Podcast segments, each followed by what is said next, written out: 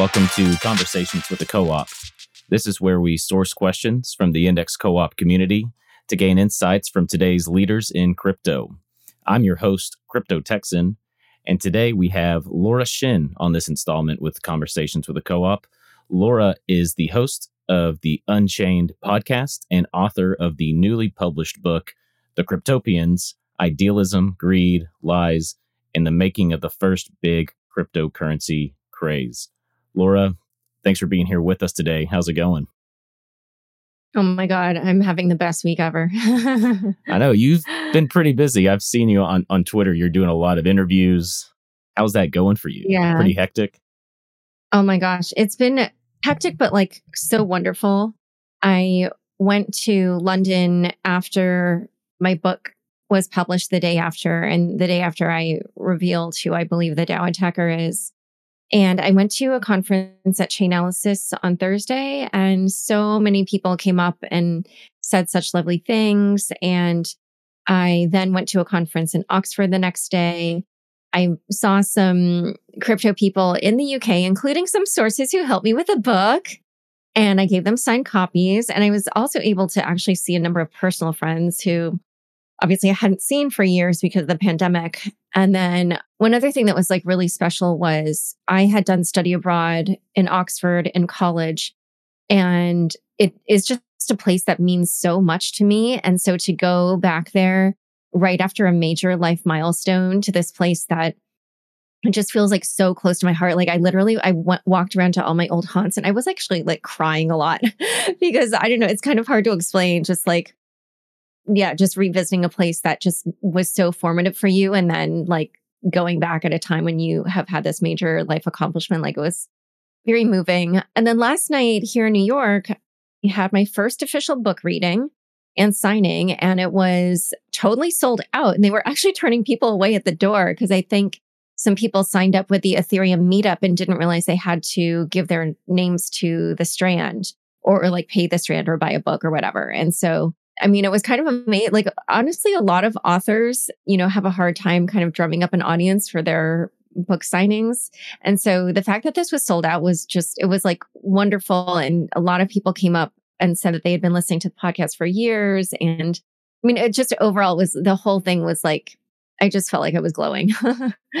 so it's been it's been really great. Yeah, well, that's yeah, definitely a whirlwind. I can imagine, and yeah, I'm one of those people who's been listening to your podcast for quite a long time as well. Back when it was unconfirmed, I think is what, it, or you had two at one point, something like yeah, that. exactly, yeah. exactly. Exactly. But yeah, so like, how did how did all of this get started? Just you know, just your background and just how did you get into crypto in general? So I was covering personal finance for Forbes as a freelancer for a while, and and I'd actually also been covering it for uh, you know other outlets before then, and I was frankly getting a little antsy just because when you cover personal finance, it's not a beat like crypto that changes all the time. It's a beat that probably hasn't changed very much for decades, and so I just was getting to the point where I really wanted to do something else because you know, I, I just, I, I need to have that challenge and I need to be learning. Um, if something becomes too easy for me, I literally have zero desire to do it. So my editors said, well, you know, we have this idea to do a Forbes FinTech 50 list. How about you head up the list with another reporter? And so she and I divided the list into subcategories and I took the subcategory of digital currencies and I just became completely obsessed. I wrote a big feature about it for the magazine. And hilariously, people are going to laugh because it was so wrong. It was about how Wall Street and traditional financial services companies would use blockchain technology to make their offerings faster and more efficient. um, but anyway, all, all, I have to say is, you know, I got in in the, in the 2015 era, and that's what people were saying. So, you know, if my sources are saying that and they know more about this world than I do, supposedly, then that's what I was reporting. um, yeah. So I just truly fell down the rabbit hole and like pretty much really didn't want to cover anything else but that. Yeah, that's that's awesome, and that was kind of the idea way back then was the the permission blockchains, right, or enterprise blockchains, and that just I don't know, that just didn't really pan out. I guess. Do you, do you have any ideas no. why? Do, why do you think that didn't pan out?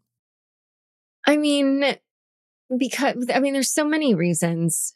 I think people, well, a couple things. So just really didn't understand kind of the the benefit of crypto assets and you know what what benefits they provide and like how beneficial they are. And so there was this sort of like dismissive attitude toward them. But the thing is that these legacy institutions, they just have a lot of inertia that keeps them from really disrupting themselves and really innovating. And they don't really have an incentive because, you know, to use blockchain technology, they would need to do it in this cooperative fashion, right? A blockchain is about numerous actors coming together and cooperating. And when you have these financial institutions that are used to competing with each other, I think it's just obviously a really difficult shift. And frankly, they already have thousands of workers who do things a totally different way. So, you know, I just feel like the incentives weren't there. And then also, what we have seen time and again in these decentralized communities is that things move very fast in a decentralized space.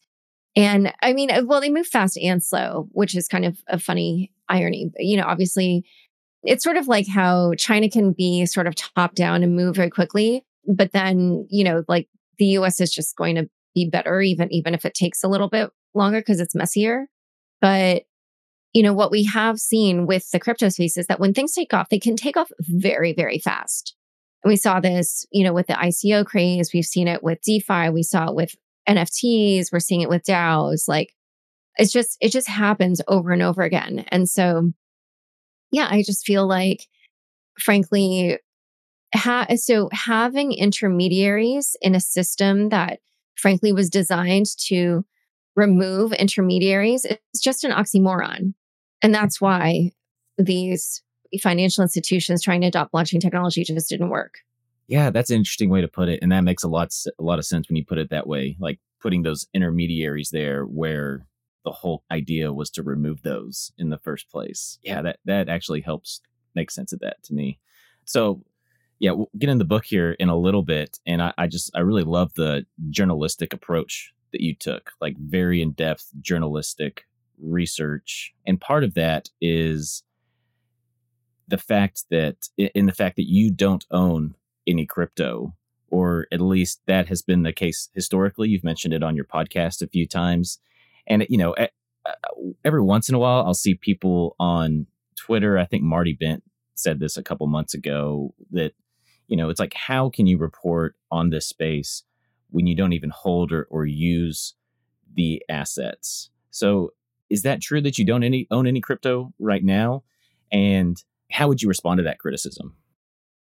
So, my business owns a little bit of Ether and Solana at the moment. My company bought the Ether to secure my ENS domain names, my .eth domain names. For anybody who knows anything about the crypto space, I have a ton of imposters that try to scam people out of money all the time on like every single platform. So I felt the need to own those domain names. and just keep anybody from scamming people with them. And then I had Ether left over. And uh, so obviously I bought those like, I forget, a year or two ago or whatever. But I had Ether left over. And because of my book, I ha- I am going to be doing NFTs. And so I will use the leftover ETH to create those NFTs. And then when I was thinking about doing this NFT I did not know whether I would want to do it on a cheaper chain as well. So I just bought a, a few Solana at the time, thinking that I might want to have that to create the NFTs there. So basically, so that's it. But none of these are for personal investment. When I was at Forbes, Forbes allows you to hold what you, uh, sorry, to cover what you own as long as you disclose it. So at that time, I did own some Bitcoin and Ether. Um, but then when I quit, like it's so much more important to me to be able to write for any publication that I would want to write for.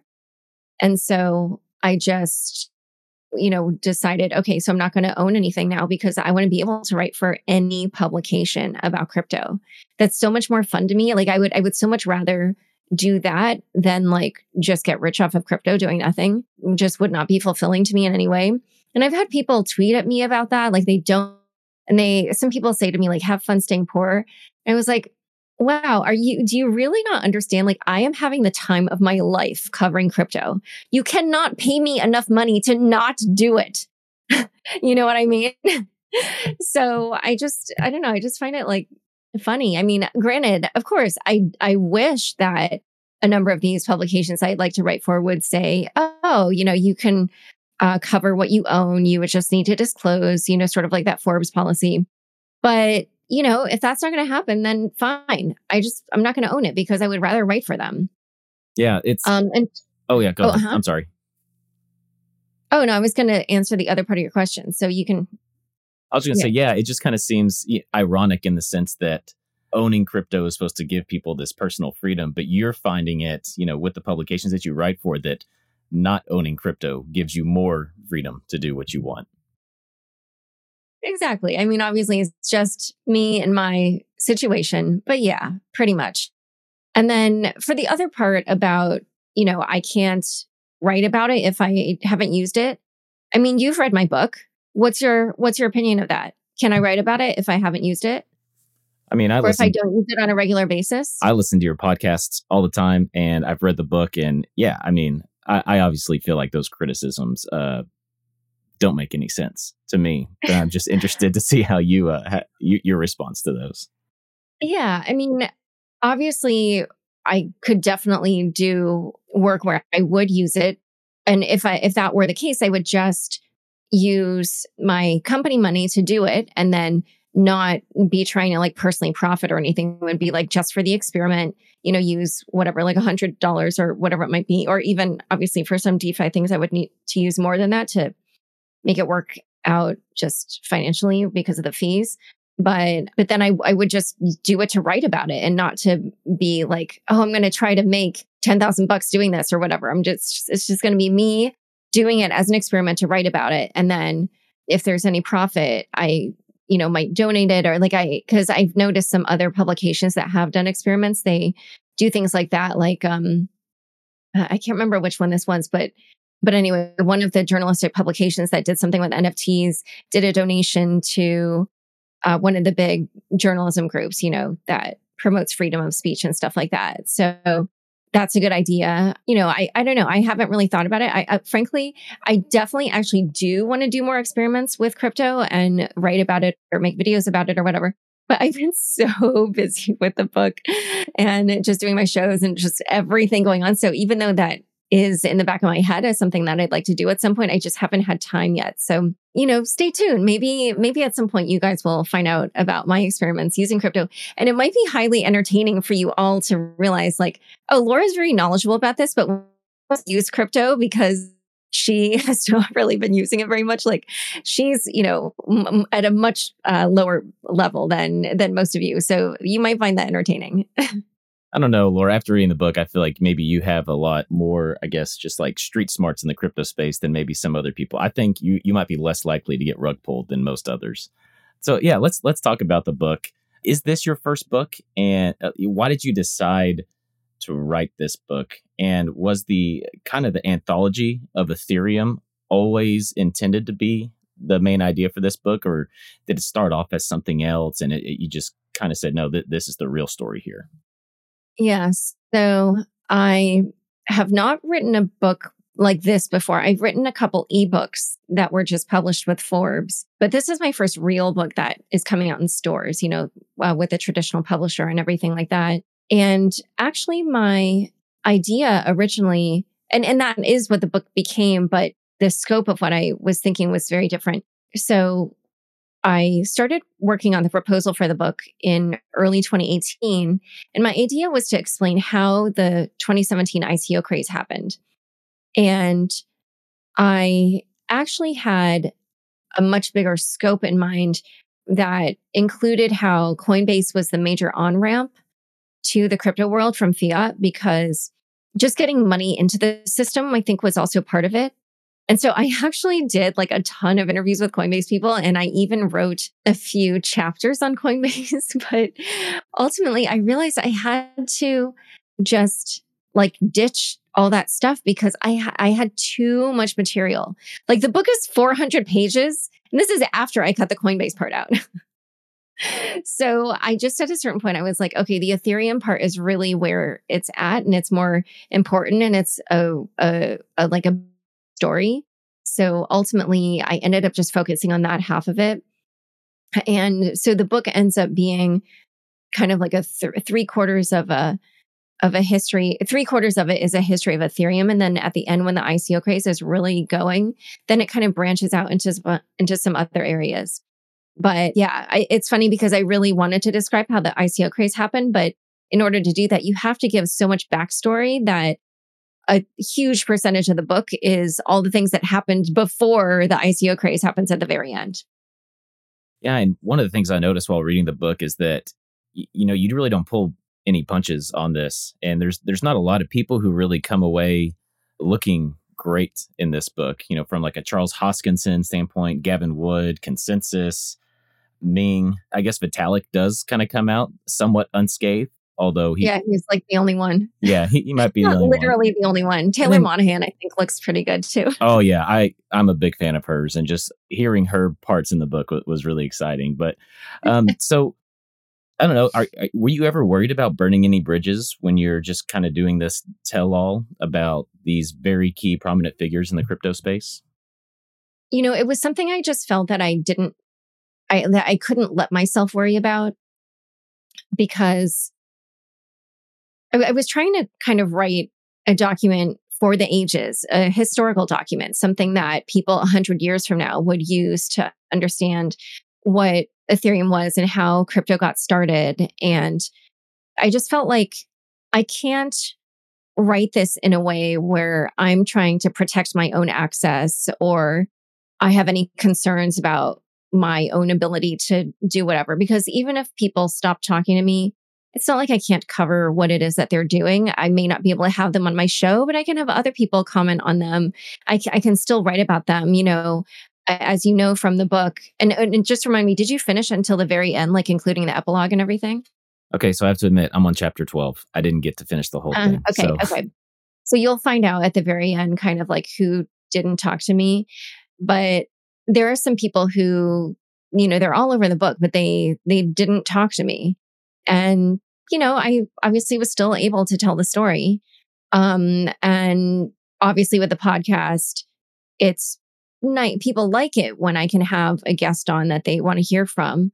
But like I said, I my my primary goal really was to just write the best book I could write. And if I ever let my own concerns about getting access to people for the podcast interfere with that, I would have not been able to write as good a book as I believe that I did or that I hope that I did. And so, and, and frankly, also it, that, that goal would have interfered with what I said earlier about how I was trying to write a historical document. And I really wanted people a hundred years from now to understand what it was that happened at this time. And so just finding out the truth and pr- presenting as accurate a picture as I could was that was my number one goal at all times. And I did not ever falter in that. I just always, always pursued that.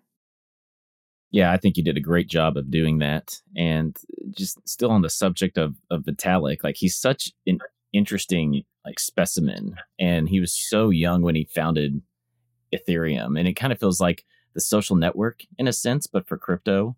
And uh, I just wondering, like, like what are your personal opinions about like Vitalik's leadership in the beginning, and kind of what he's grown into today. Do you see him as like a crypto version of Mark Zuckerberg, or just what are your thoughts on that? So, Vitalik was 19 when he he came up with the idea for Ethereum, and at that time, the Bitcoin price had just shot past $1,000 for the first time. And a lot of people were feel, feeling very flush. And I think they suddenly were aware, eh, or really, actually, I mean, so this was before they knew that the price was going to deflate, right? They felt like, oh, we've made it. Like now we're ultra wealthy, like whatever. You know, these are people who probably owned Bitcoin when it was in the single digits or low two digits or whatever. And that meant that when he had this idea that seemed quite promising, he attracted a lot of opportunists and people who probably had pretty self serving intentions uh, right from the start. And he was not the kind of person that was going to be well equipped to deal with that. You know, he talked to me about how when he was young, he struggled with loneliness. There was a very, very, very long stretch of his childhood where he really did not have any friends. I mean, he told me that in junior high, he was shocked to find out that his schoolmates were going over to each other's houses on um, weekends and after school. Like he, he, I, I mean, it was a total shock to him. He didn't know that they were doing that, which think about it. I mean, he made it to junior high and somehow didn't realize that kids have play dates with each other and, you know, and get together and hang out. I mean, he just, when, when he found that out, he not only was shocked, but he didn't even know how to, to enter that world. And so at 19, I mean, granted, uh, he had a slightly different experience in high school. He finally kind of found people who were more similar to him.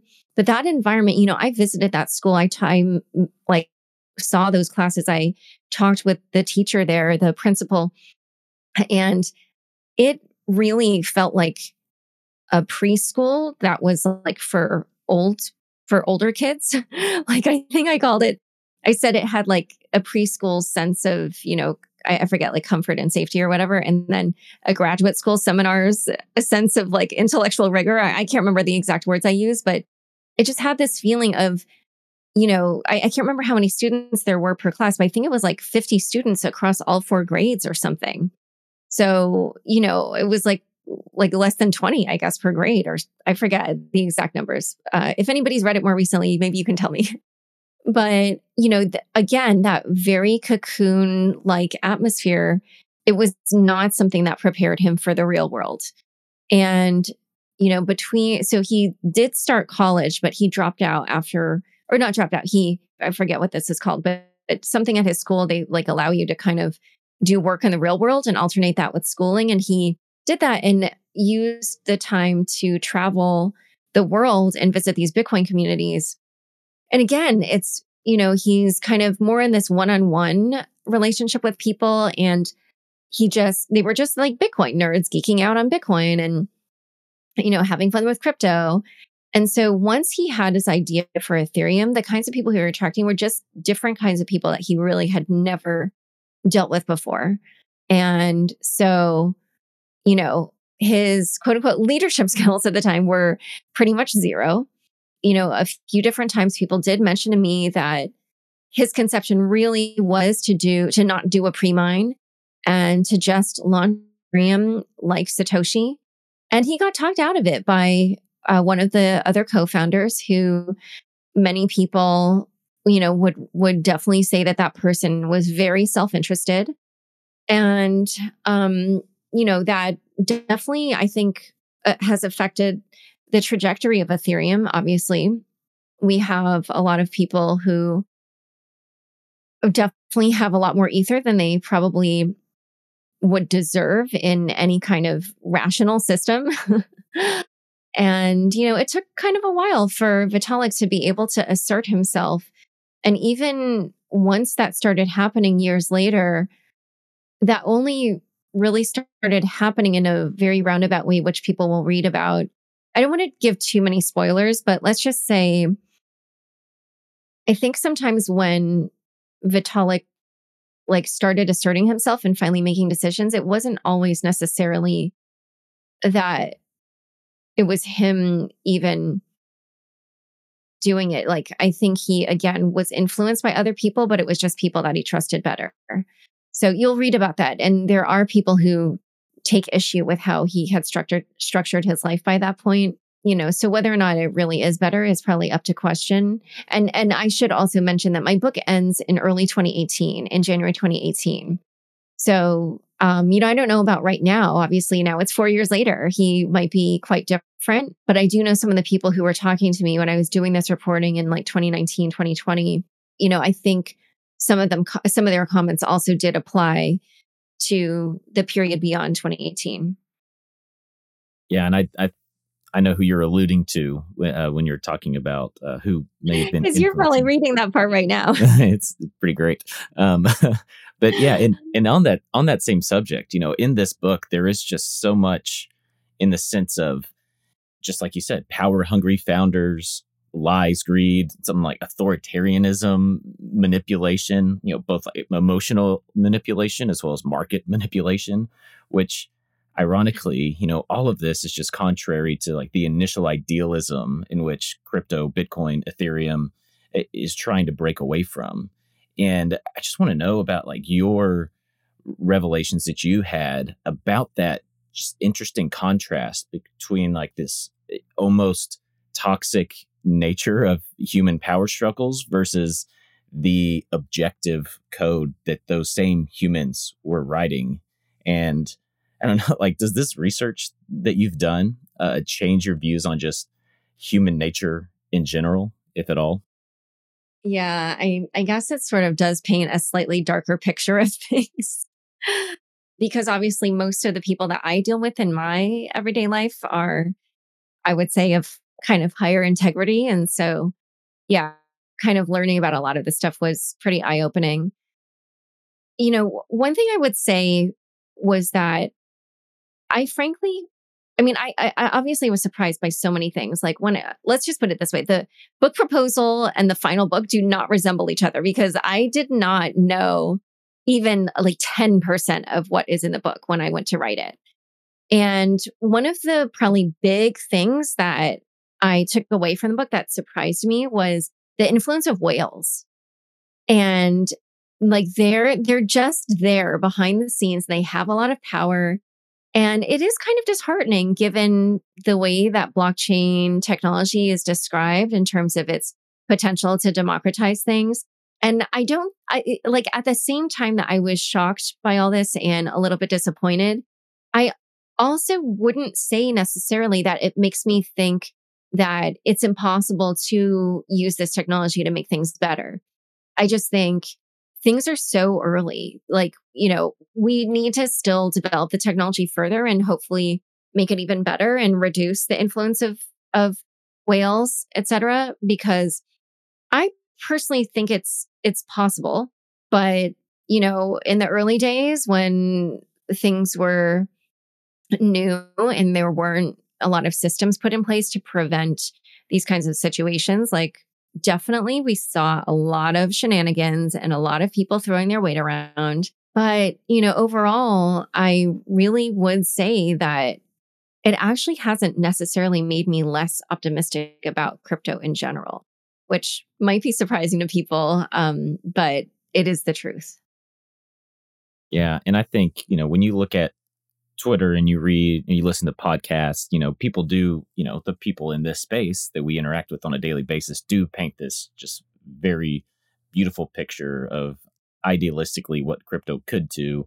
And uh, yeah, I think it's important to kind of take a step back and kind of see that, you know, what your book kind of revealed is that, yeah, you know, greed and human nature are, are still there. We're just trying to code that greed uh, out of the system if we can yeah, keep working on it. Definitely needs improvement. yeah, definitely, definitely does. So let's say, you know, it, if you were to like hypothetically come out with a book about the beginning of Bitcoin, similar to how you did with the beginning of Ethereum, which is, is basically what this book is about. And let's just say, like, through your research, you were to discover who Satoshi Nakamoto is. Would you publish that information or do you feel like do you think the lines kind of blur there between being a journalist and maybe protecting someone's identity? No no no no. I would definitely of course publish their name. There's no question. I mean if i had really really strong evidence and felt confident in it i would do so. Similar to how you did the the DAO attacker right? Um yeah let, let's talk about that you know like did you just kind of go into this saying, I want to find out who the DAO attacker is? Or did you just kind of, through your research, just kind of accidentally stumble upon some breadcrumbs and you just decided to see where they went? How did all this come about? Oh, no. I mean, of course, I was trying to figure it out. I I spent so long on that. Oh my gosh, you guys. Ah, I spent so much time on that. And then hilariously, the way it all happened. So after I'd spent all this time, so what I did was at the time there was an investigation that you know named some suspects. And so what I did was I followed that lead out fully and I did all my homework and I researched all the ways, you know, in which like what, you know, what was really going on? Like, why did these clues come together? I mean, et cetera, et cetera. And then I interviewed and I wrote up that portion of the book, just kind of presenting all the reasons why they came under suspicion and then all their, you know, responses to me essentially. And that was, that was basically what it was. And, and so I didn't say anything conclusive. I just basically kind of presented that I did the homework. I finished everything out and here's what I found and never said either way what I thought because I frankly just didn't even really know. Like the, I didn't have anything conclusive, but I just wanted to show like these are the main suspects, but you know, I researched it all and like here's what I thought. And that was what was going to be in the book. And so when you're finishing a book, it goes through what are called three final passes the final passes are just meant to do kind of like all the last minute little changes. You know, it's like copy editing, proofreading, and legal. And then the publisher will, you know, kind of do all those things. And they'll send it back to you. And I had hired my own fact checker. And so my fact checker and I would, you know, get the changes back and then be like, oh, like they made things slightly inaccurate with that change. We have to fix it, like whatever, you know, just making our tweaks. And then you do this in three rounds. And with each round, it's supposed to be fewer and fewer changes. Well, between the first and the second pass, Alex Van who is one of the people that was involved in rescuing the money, the remaining money in the DAO after the hack, reached out to me. And he's Brazilian. And he said, Hey, back at the time of the DAO, the Brazilian federal police opened an investigation into the DAO and the DAO hack. And also into me because I'm Brazilian and they, you know, don't know if I'm the hacker or not. And he said, I was thinking about commissioning a report to exonerate myself. And I know you're lo- also looking into this. So would you want to look at that information? I said, yes. So we shared the report and the company Coinfirm also gave him a discount and I credited them in the book. And so Alex and I started looking at the information that we had and we mapped the cash outs onto kind of like a, a schedule. And when I say cash outs, what I mean is that because Ethereum had hard forked, the attacker had Ethereum Classic at this point. They did not have any ETH. And Ethereum Classic, just being, you know, a few months old, was not something that they could easily use and actually turn into money. So they were using Shapeshift to try to convert it to Bitcoin. And the reason they wanted to use it uh, to convert it to Bitcoin was because Bitcoin is the most liquid of all the cryptos. Um, it's the easiest to actually use and turn into money. And so the reason they were using Shapeshift was because Shapeshift was an exchange, but it did not take customer identifying information. And since everybody knew whose coins those were, meaning they were the hackers, you know, he didn't want, this person didn't want their name attached, right? And so they were using Shapeshift to convert to Bitcoin. And we saw that the cash outs mapped onto an Asian morning to nighttime schedule. I was like, oh, hmm, because I had obtained a customer service email that they had sent to Shapeshift when they were preparing the attack, when they were kind of like getting all their ETH and DAO tokens into place in order to perform this attack on the DAO. And they'd actually sent three customer service emails, but like some of them were super short, like check order, please. Actually, I'm going to pull up the text of the slightly longer one. Okay, so this was this was their last message, which just was a little bit longer and from this I definitely knew they were a fluent English speaker. So they wrote DAO tokens still missing. Should be this TX please send refund TX hash or DAO token. Thank you. And it's just, it's so hard to explain, but just reading that, DAO tokens still missing. They didn't even like, so, so obviously fluent, like, like just normal fluent English would be my DAO tokens are still missing. But if you're going to put that into shorthand, of course you do it the way they did it. DAO token still missing. You remove my, you remove R, right? And so it's just like another level of fluency. Like they're so fluent, they can even do shorthand in a perfectly good English way. Do you know what I'm saying? Wow. Yeah. Yeah. Yeah. So I just knew I was like, this is a fluent English speaker. And then when I saw that the cash out times were in on this Asian, you know, morning to nighttime schedule, I was confused. And also the people I'd been investigating, they're all like in in Europe. And there was one other suspect that Alex and I identified, and they were in Russia. And so, and also we checked their social media posts, and all their social media posts mapped onto like a, a European morning to nighttime schedule. So it was just like, okay, if they're tweeting at the time that this DAO attacker is it looks like they're sleeping for the cash outs, then, you know, it doesn't look like it's the same person. And so another company I worked with very extensively on a whole number of things was Chainalysis. So I sent some things to Chainalysis. I was like, oh, you know, this was their main wallet they used on Bitcoin. And like, you know, can you just look into this or that? And oh, by the way, so by the way, meanwhile, I'm supposed to turn in the second pass to this book.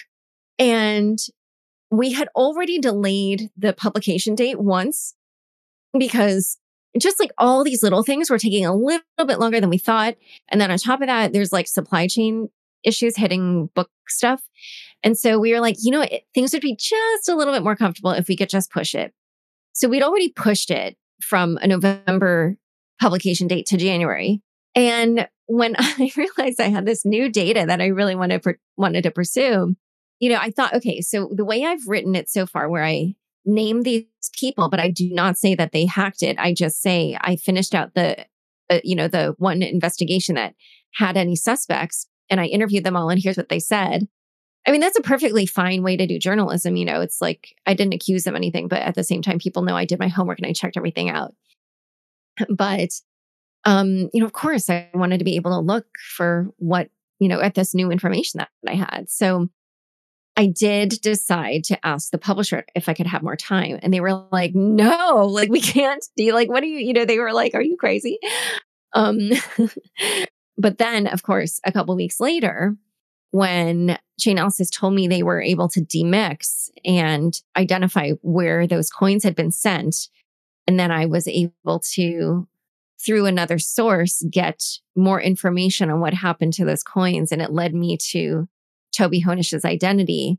Then, of course, when I went to my publisher, then they were like, "Oh, okay, okay, okay. We'll we'll push it again."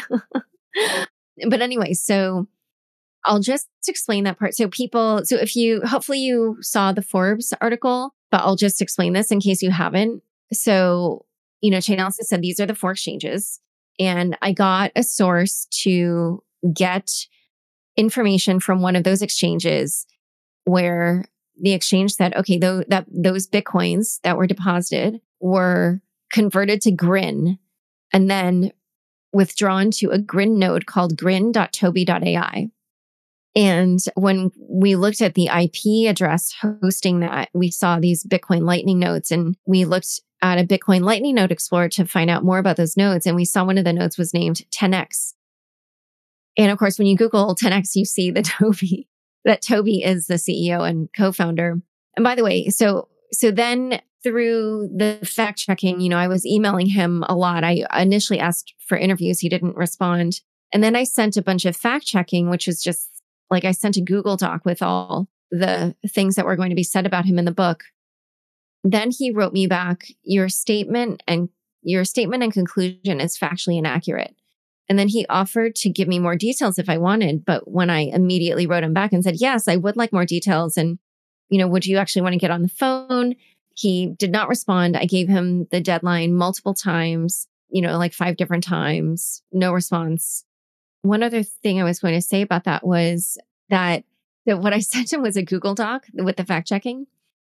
And he, I'm pretty sure he's in Singapore. And so it's like roughly exactly half a day opposite of where I am. And I remember that I had the Google Doc open after I sent it and I saw him open it and he was in the document at the same time. And so I was like, oh my God, oh my God, oh my God.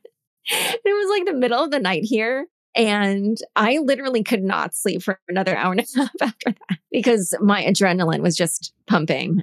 But anyway, so what I did see was that he used Toby AI as his alias on multiple, uh, like more, I think I counted 16 of them. It was like AngelList and BetaList and Medium and GitHub and Reddit. And I mean, just on and on and on. And then later on, um, like a week or two later, we got the email address that was used on that account, and it was the name of the exchange at toby.ai. And then ultimately later, on, after that, I was able to also confirm with somebody who used to work with him that he used an email address that ended in at toby.ai. So, you know, I felt the evidence was so strong. This is why, so when, so a couple of other things. So if you, so I know you haven't gotten to this part in the book, so I'm going to spoil a tiny, tiny something for you, but it's not that big. That's okay. You'll, That's okay. I can handle it. Okay. You'll see that the Forbes article just has so much more information. And there's like funny reasons for that because it was so late in the process with the book. And because, well, mainly that. So the like, and, and also book publishers just, they're not used to breaking this kind of news. And it's like very difficult because you, you finish a book and then the book doesn't come out for months, right? So there were just numerous reasons why, um, like th- there's just kind of a much smaller amount of information about it. But one of the reasons was that they said to me, look, we cannot make huge changes. So what we're going to do is just, we're going to remove the part that you wrote before and you're going to have to, you're going to have to insert a new section with this. And it has to be roughly the same number of words. Like they were like, you cannot go over X amount of words.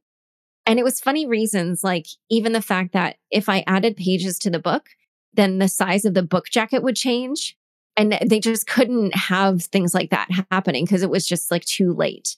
So that's why, like, when you read the Forbes article, there's just so much more in it. But also, I interviewed his co founder at 10X, Julian Hosp, for the article uh, in Forbes, but I did not interview him for the book. And the reason was I had looked and I saw that they had been working together already in June 2016 when the DAO attack happened. And I just was like, and even though they've had a falling out now, I was like, if they had been accomplices at the time, then it just creates too many wild cards because already I was worried that, like, what if Toby publicly comes out and like announces something before my book comes out, you know, like kind of just ruining the news in my book? Or what if like somebody else gets a hold of the book and like, you know, I, I, there were just too many things that could go wrong because it was like, I forget, like four months or whatever in between when we finished and when the book was going to come out. And so ultimately, I decided to reach out, you know, before the Forbes article.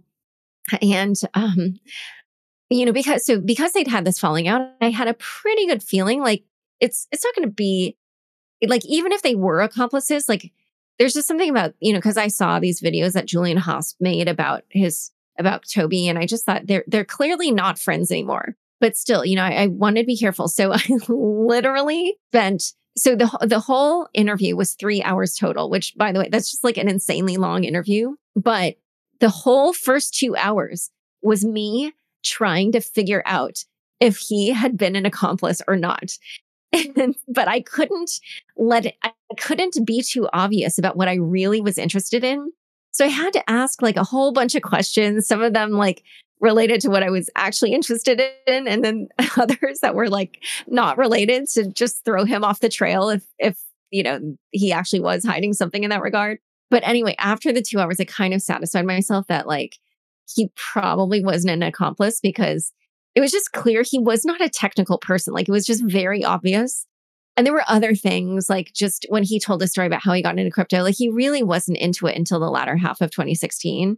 And so anyway, there were just numerous things. But anyway, he was he um he was completely shocked ultimately when I realized like why I I actually had been reaching out. He did not believe me about Toby at all, actually. But then as he started to remember more things, then you know, he was like, "Oh yeah, actually I do remember that when I asked him about it, I remember he gave me better information that I've been able to find anywhere else online." And then he sent me some emails that Toby had sent him around that time and different things. So anyway, yeah, the whole thing. I, it, but again, you know, it took me a long time to get comfortable because even though I only interviewed him before a few days before the Forbes article came out, I also thought, oh my gosh, if this goes bad, he could like announce something before my article comes out and before my book comes out. And he has a big following. And anyway, so I just, I was very cautious. But yeah, in the end, everything worked out really well. And I feel like the evidence is so strong. You know, people haven't really pressed back in any way. Um, so I, I feel really good about it. Yeah, that's kind of been uh, what I noticed about that, you know, that news break is that I, I haven't seen anybody in the crypto space or anywhere at all really just push back and say, no, you're wrong. Here's why, with the exception of the alleged DAO attacker who just told you, no, that's wrong. and like, what is what is the protocol? Like, like you send you know this fact check document to somebody and they say no your conclusions are wrong are, are you just giving them opportunity to retort with other contradicting facts or uh, uh what's the protocol there yeah i mean well just just getting that part his denial was really important you know to have him let him say like give uh, like let him have his say i mean you'll notice in my book so I'm, I'm sure you're very well aware there's many negative things that people said about other people. And you'll always see like, I have a response, at least if somebody gave me one, I'll have a response or I'll say like, oh, they didn't talk to me or, you know, whatever it might be.